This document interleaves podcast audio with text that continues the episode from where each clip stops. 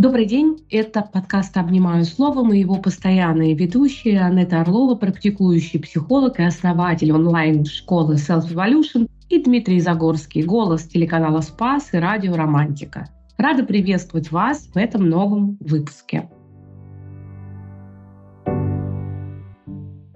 Да, друзья, добро пожаловать в новый выпуск подкаста «Обнимаю словом». Сегодня поговорим с вами об агрессии в семье, с чего все начинается и как ее предотвратить, что делать и кто виноват, и самое главное, как трансформировать агрессию в нечто позитивное и быть оптимистом, несмотря ни на что. Анетта, вот на самом деле первый вопрос, который вот прям вот я в руке держу, можно сказать, с самого начала, как вычислить агрессора? Может быть, существуют какие-то аккуратные проверки? Тут мне давеча рассказывали, что некоторые там, когда знакомятся, пытаются напоить партнера, чтобы понять, как он себя будет вести, и в дальнейшем как-то вот раскроется. Но это так, это такие методы не очень хорошие. А вообще, как вычислить агрессора? Потому что все мы в самом начале очень такие добрые, ласковые, пушистые, и потом все это открывается. Иногда уже даже бывает поздно.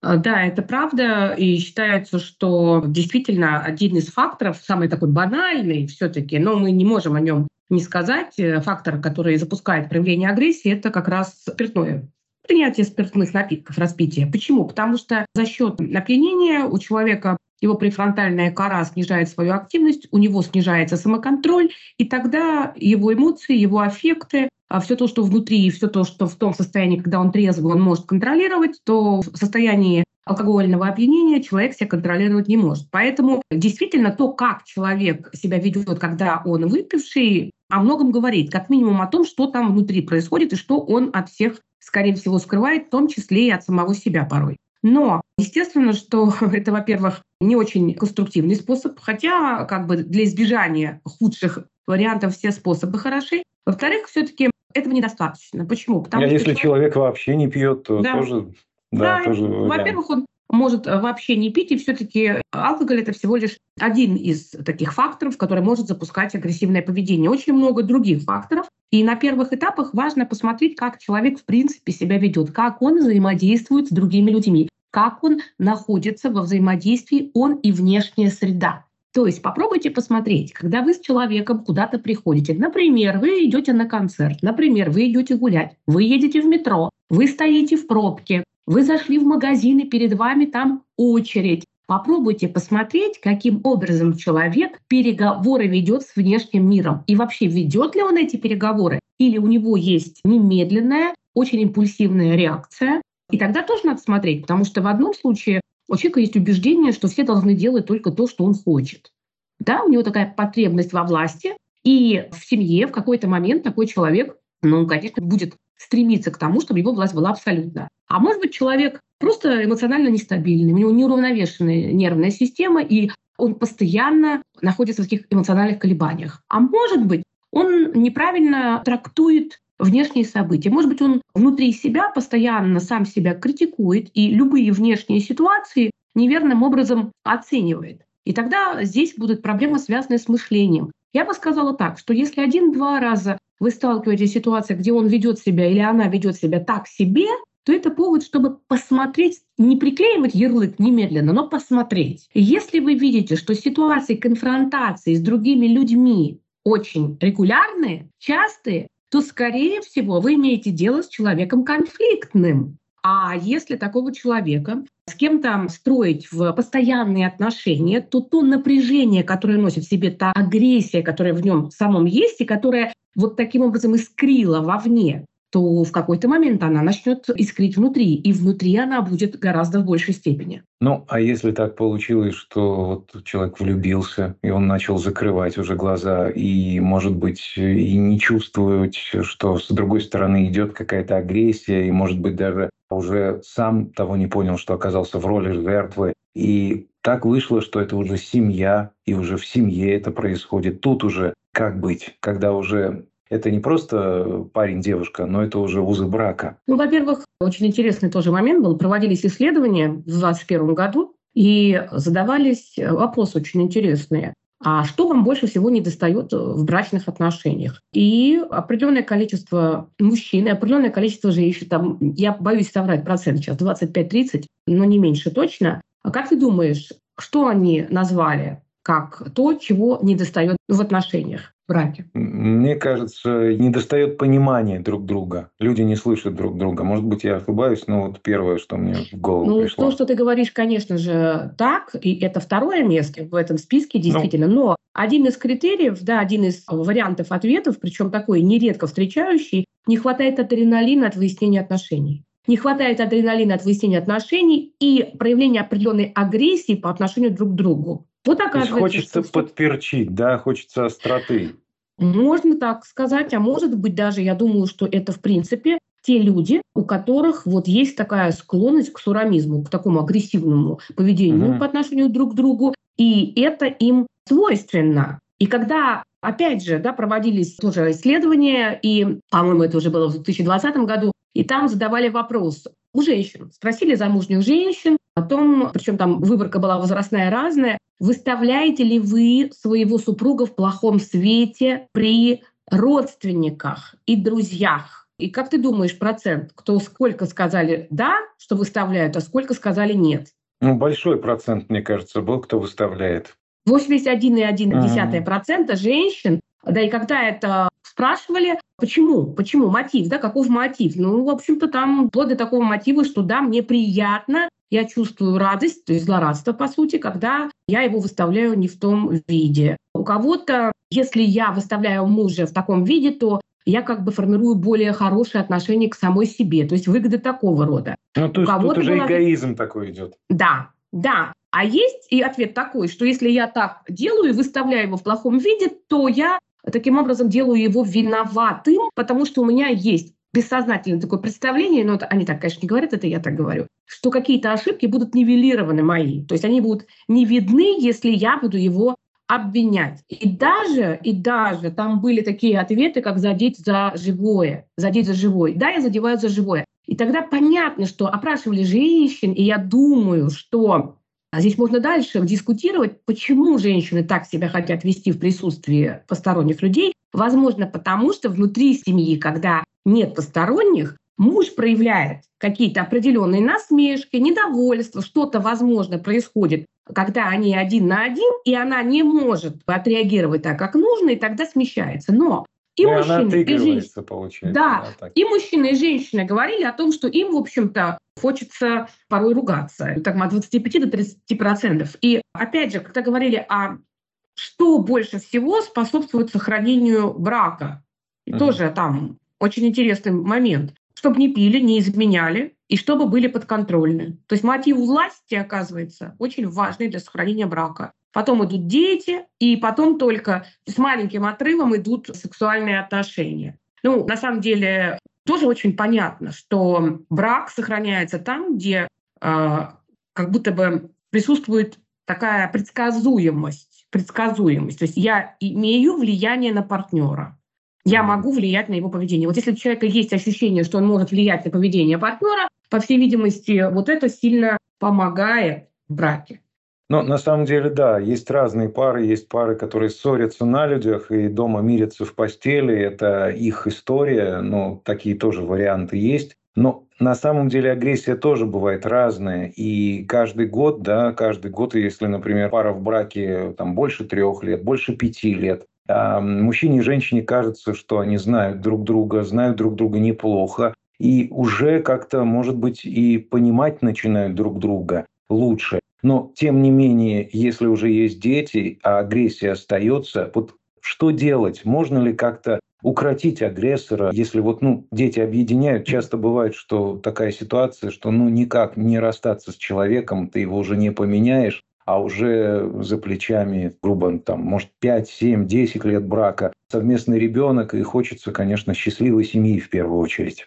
Ну, во-первых, я не соглашусь с позицией, что с ним никак невозможно расстаться. Почему? Я имею в виду в контексте агрессии. Почему? Потому что сама установка такая жертвенная, то есть это нахождение себе каких-то отговорок для того, чтобы ничего не менять, то есть не вступать с этим агрессором в какую-то сложную такую процессуальную историю, чтобы от него отделиться, потому что от агрессора очень трудно отделиться. И здесь как будто бы найду-ка я себе причины для того, чтобы уговорить себя остаться. Если агрессия, ты понимаешь, что она такая, знаешь, во-первых, без физической, это совершенно точно, и нет физической агрессии. И если ты понимаешь, что у тебя, например, муж, который постоянно надсмехается. Вот что можно делать с этой историей? То есть мы можем... Ну, насмехаться вами... можно же тоже, извини, перебью, любя, да? Когда ты насмехаешься, и человек, который живет с тобой, ты понимаешь, что он тебя любит, ты его любишь, и у вас все хорошо. А другое дело, когда насмешка такая злая, и вот мы же говорим о злых, получается. Конечно, о злых. поэтому, да, насмешка это все-таки, если мы посмотрим, это все-таки про злость. Насмешка mm-hmm. это выражение вербальное агрессивного отношения, да, используют там механизмы юмора. Я подразумеваю не ласковое такое немножко, знаешь, вот то, что ты говоришь, ой, ты моя мормышка, или ой, ты мой пончик, да, и это тоже может запускать... Так, ласково подколол. Да, но это не страшно, это тут как бы может быть и ласково на самом деле, ласково. А вот когда, например, вроде бы как это юмор, слушай, ну ты уже не влезаешь в свои брюки, ну, нам скоро нужно опять идти в магазин, зато хороший повод пошопиться, ты, наверное, рада. И это уже другая история. Mm-hmm. Вот здесь, понимаешь, тоже зависит от того, какой объем таких реплик. Если человек постоянно выдает такие реплики, то, конечно, первое, что мы можем сделать, это открыто с человеком говорить. Открыто с человеком говорить, что есть э, границы, которые для меня важны. И вот тут, если он адекватный человек, то он будет перестраиваться. У меня буквально недавно был такой кейс с преподавателем. Мой преподаватель, я занимаюсь там, не буду озвучивать по какому предмету, потому что бы не было понятно, кто это. Это вообще никакого отношения к психологии не имеет. Я занимаюсь преподавателем, и преподаватель нарушает там мои границы достаточно жестко. Раз нарушает, два нарушает, это женщина. И третий раз я ей говорю, слушайте, при этом я замечаю на первых этапах, что она про всех говорит очень неважно, всегда плохо о других. И тут она мне говорит что-то такое, что мне неприятно слушать. И я ей говорю, знаете, говорю, я знаю, что вы тревожитесь, но такие вопросы, ну, давайте мы не будем обсуждать. Я как бы мягко говорю слово «тревожитесь», но дальше идет очень жесткий на меня такой наезд. Я аккуратно, опять же очень аккуратно, мягко говорю, что давайте будем по-другому. Человек со мной соглашается, и после этого он прекращает общение. Угу. Вот, пожалуйста, пример. Я очень мягко, очень аккуратно, ну, вы, наверное, меня уже знаете, я психолог, так, чтобы ни в коем, ты меня уже много лет знаешь, ни в коем случае не задеть. И уже тогда, когда невозможно терпеть, я спокойненько говорю, там, слушайте, ну вот так, наверное, не очень хорошо, давайте по-другому сделаем, это мне не очень подходит. И все. И тогда я понимаю, почему человек, обладая такой великолепной экспертизой, будучи таким интеллектуальным, считает, что он один в этом мире, и весь мир вокруг враждебный. А почему? Потому что он внутри имеет такой агрессивный объект, так много внутри агрессии, что проецируется на весь мир мир становится весь агрессивным. Вот если партнер имеет внутри такой агрессивный объект, то, к великому сожалению, на кого-то ему нужно выбрасывать эту агрессию. И если в какой-то истории так получится, что у такого человека внешнего объекта, на который можно выразить эту агрессию, нет, то это очень сложно.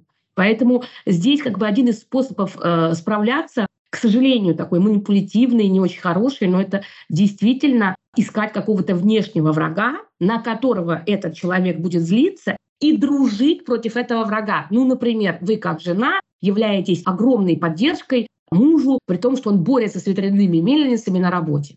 Но, что интересно, что очень часто, имея рядом агрессора, женщина, которая натерпелась, которая уже устала, когда муж в какой-то момент приходит и рассказывает о том, что у него проблемы на работе, и вроде бы как момент, когда можно как раз присоединиться к нему и вроде бы как поддержать его, и вот как раз внешний враг, и дома станет полегче. А в этот момент у жены такое было напряжение, она злорадна в этот момент, она радуется, чтобы где-то у него плохо. И она немедленно говорит, ну понятно, у тебя так же, ну конечно. И вот тут опять взрыв. Поэтому все-таки, когда в отношениях у людей главный мотив — это задеть другого, причем часто мы не замечаем, что этот мотив у нас есть. Просто я всегда советую всем самый простой способ. Самый простой способ. Поставьте диктофон на кухню. Через некоторое время вы забудете о нем. Сначала будете контролировать свою речь, потом вы о нем забудете. Ну, не надо показывать партнеру, не нужно. Сделайте первый раз. Первый дубль сделайте только вы, об этом знаете. А потом просто возьмите и расшифруйте. Вот прямо берете и расшифровываете. Все прямо на листочке выписываете. Вот я так часто работаю с людьми, когда они приносят уже расшифрованные свои диалоги. И вы увидите, что количество реплик, например, с упреком, с укором, с недовольством, оказывается, у вас может быть достаточно большое. И 3, 4, 5 раз что-то сказано, и только на шестой раз идет развернутая там какая-то грубость. Или, например, Наоборот, вы видите, что вы ничего не делаете, вы раз стараетесь, два стараетесь, три стараетесь, каким-то образом такие кооперативные реплики. Вы соглашаетесь, вы поддерживаете, вы задаете вопрос проясняющий, а не контролирующий. И в итоге человек все равно на вас срывается. И вы, когда это расписали, вы видите, что да, тут нет какого-то баланса. В общем, когда вы уже поймете, что ваших неправильных реплик станет меньше, после этого вы можете распечатать и уже пойти вместе к своему партнеру и сказать, давай вместе поговорим, у нас очень коммуникация такая дисфункциональная, я чувствую себя не очень хорошо, давай обсудим вместе. Но обязательно без упрека, а вместе сказать, что так сложно. Я всегда говорю, что если человек агрессивен по перегруженности, потому что у него проблемы, потому что у него трудности, с этим человеком договориться можно. Если этот человек агрессивен, потому что структура личности такая, и для него агрессия — это естественный способ взаимодействия с миром, то, в общем-то, поменять его сложно. Здесь имеет смысл работать над собой, чтобы плотнее и тверже становились твои границы, чтобы он понимал, что ему невыгодно проявлять свою агрессию против вас, потому что в случае чего вы можете удалиться. А это значит, что вы должны быть самостоятельны. Вот как-то так, наверное. Да, в дополнение к сказанному, это хочется добавить, что ну, на самом деле агрессор – это не приговор, всегда нужно разговаривать друг с другом, и ну, в споре рождается истина, в диалоге рождается истина. Ну, конечно, если человек готов к диалогу, а не к монологу, особенно агрессивному. Совершенно с тобой согласна. Знаешь, пока ты говорил, я вот еще мысль как-то ты меня вдохновил. Вот эта стигматизация, которая сейчас модная по психологии, везде рассказывает о том, что все кругом абьюзеры и все кругом газлайтеры. Я не устаю к этой теме возвращаться. Уж простите меня, если я как заезженная пластинка, но это просто очень важно.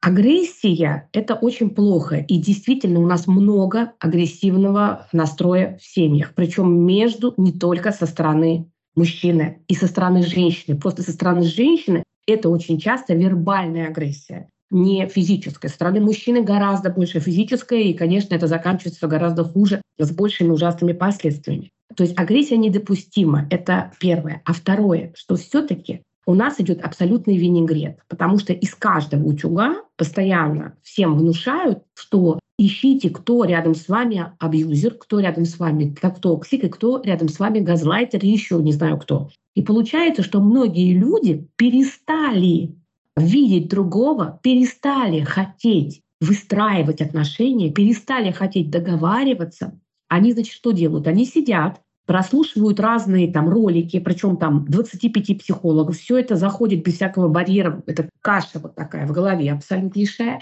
Естественно, вычленяется то, что заходит без сопротивления. А что будет заходить? Ну, что все кругом уроды, а я молодец. И дальше партнер рассматривается сквозь призму то есть на него накладывается лекало, и мы начинаем замечать и собирать у него признаки агрессивной личности, признаки психопата, признаки еще кого-то. Вот я призываю, да, вот сегодня пришло письмо, очень было приятно это, знаешь, мне приходит письмо, ну, с отдела нашего школы Self Evolution, они отзывы собирают, и отзывы такие верифицированные, кто дал разрешение на размещение. Сегодня пришел вот прям буквально под нашу передачу. Такой большой отзыв, а еще мелко написанный, и я такая думаю, ладно, не буду читать много отзывов. А тут мне говорят, почитайте, пожалуйста, на это. Первое, чего начинает человек, он пишет, я у вас никогда не училась на курсе самооценки. Я еще так напряглась, думаю, интересно, а кто ему рассказал о курсе? А дальше она подробно рассказывает, как улучшились отношения с мужем, потому что муж пришел. Учитывая, что у нас мало мужчин, потому что для мужчины признать, что он идет вообще работать с собственной самооценкой, это уже большая проблема.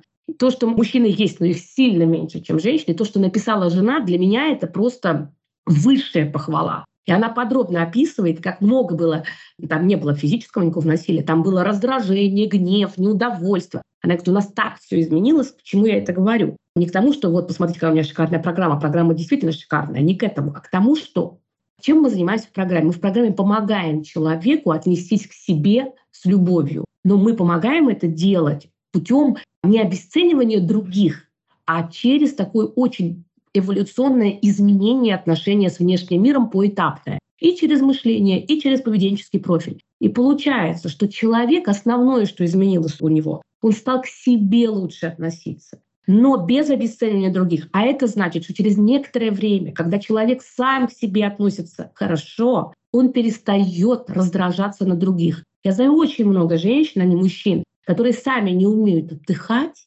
Никогда, потому что они в этой гиперактивности всю свою жизнь. И когда рядом муж хотя бы немножко отдыхает, они сами не понимают, почему они становятся враждебными. Они ему все время подкидывают дела, задачи. Их бесит, что он отдыхает. Оказывается, это не больше, чем такая бессознательная партнерская зависть. И когда я им говорю, слушайте, а давайте, это, говорит, несправедливо, я работаю, он отдыхает. Я говорю, тогда давайте по-другому. Давайте тогда мы не будем заставлять его работать, а давайте мы научимся отдыхать. Они говорят, это ужас, как я научусь отдыхать? И вот человек учится к себе относиться лучше, и он меняется в семье. Но это, сам понимаешь, Дима, это я говорю сейчас такую про не агрессивную личность, а про личность, которая истощилась, устала и проявляет агрессию как уже защитный механизм, неконструктивное такое поведение. Лучше, конечно, отдыхать вместе, это точно. Лучше отдыхать вместе, лучше всегда смотреть на своего человека, помня о том, какой он был прекрасный, когда вы в него влюблялись. Лучше всегда видеть, за что вы можете ему быть благодарным и говорить об этом.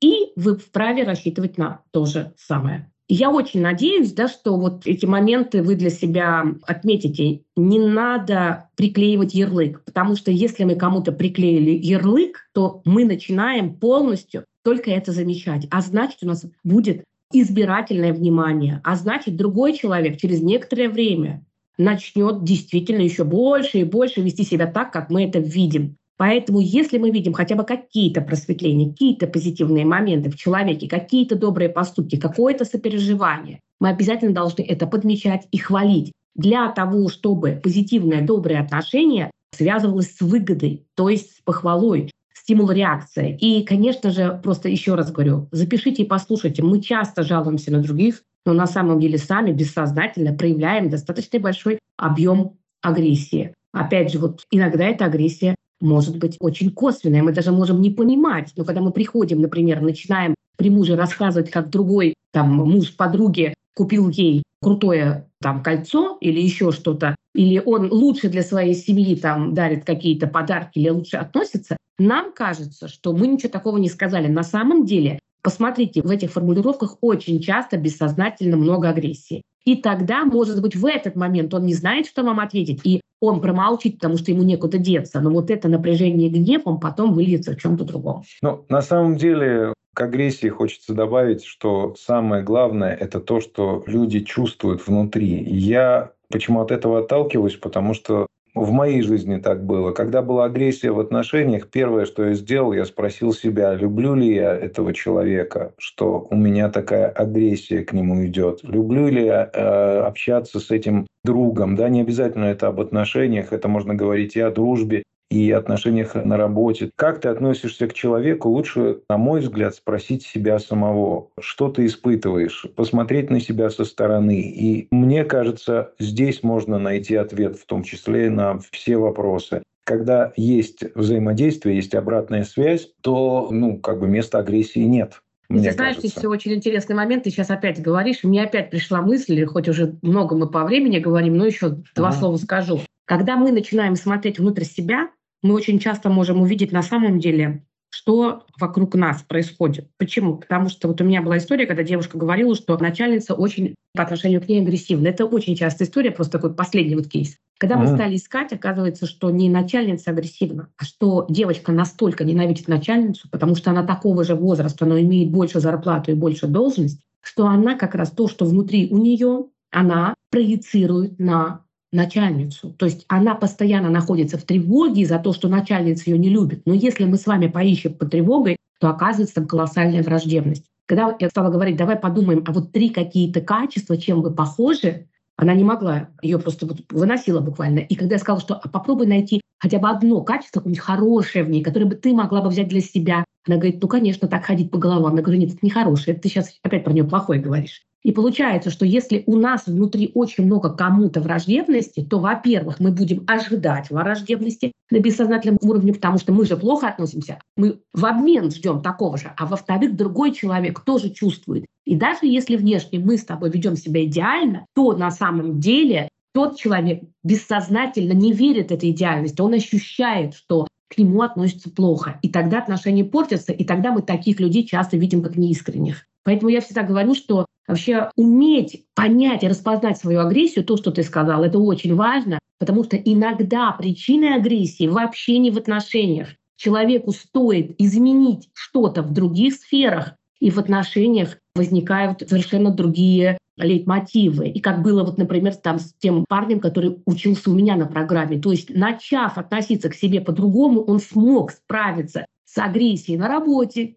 в взаимоотношениях с другими людьми, не хочу говорить с какими, но где у него были трудности тоже достаточно близкими. Выстроив там, ему не приходилось уже дома агрессировать внутри семьи. То есть получилась такая мягкая трансформация. И естественно, что женщина, увидев, что он к себе начинает относиться лучше, тоже, скорее всего, изменила свое отношение. Она тоже стала мягче, тоже стала где-то гибче, Вообще гибкость – это очень важно в отношениях. В любых отношениях, в любом общении, мне кажется, начинать нужно действительно с себя и смотреть со стороны. Вот из нашего сегодняшнего подкаста я очень хорошую для себя рекомендацию от тебя услышал. То, что можно какие-то разговоры записывать и просто разбирать, смотреть на ситуацию со стороны. И потому что не все человеческий мозг может запомнить, может быть ощущение, а тут ты можешь действительно понять и все взвесив, сделать какие-то выводы. И буду понимать, наверное, буду смотреть со стороны, буду слушать и, может быть, поменяю свое мнение, если кто-то агрессор, я думаю, что кто-то, а может быть, я сам в чем-то виноват. Всегда нужно уметь смотреть на все со стороны. Или просто дисконнект. И это тоже определится, когда ты будешь смотреть и читать эту расшифровку. Спасибо тебе, Дима.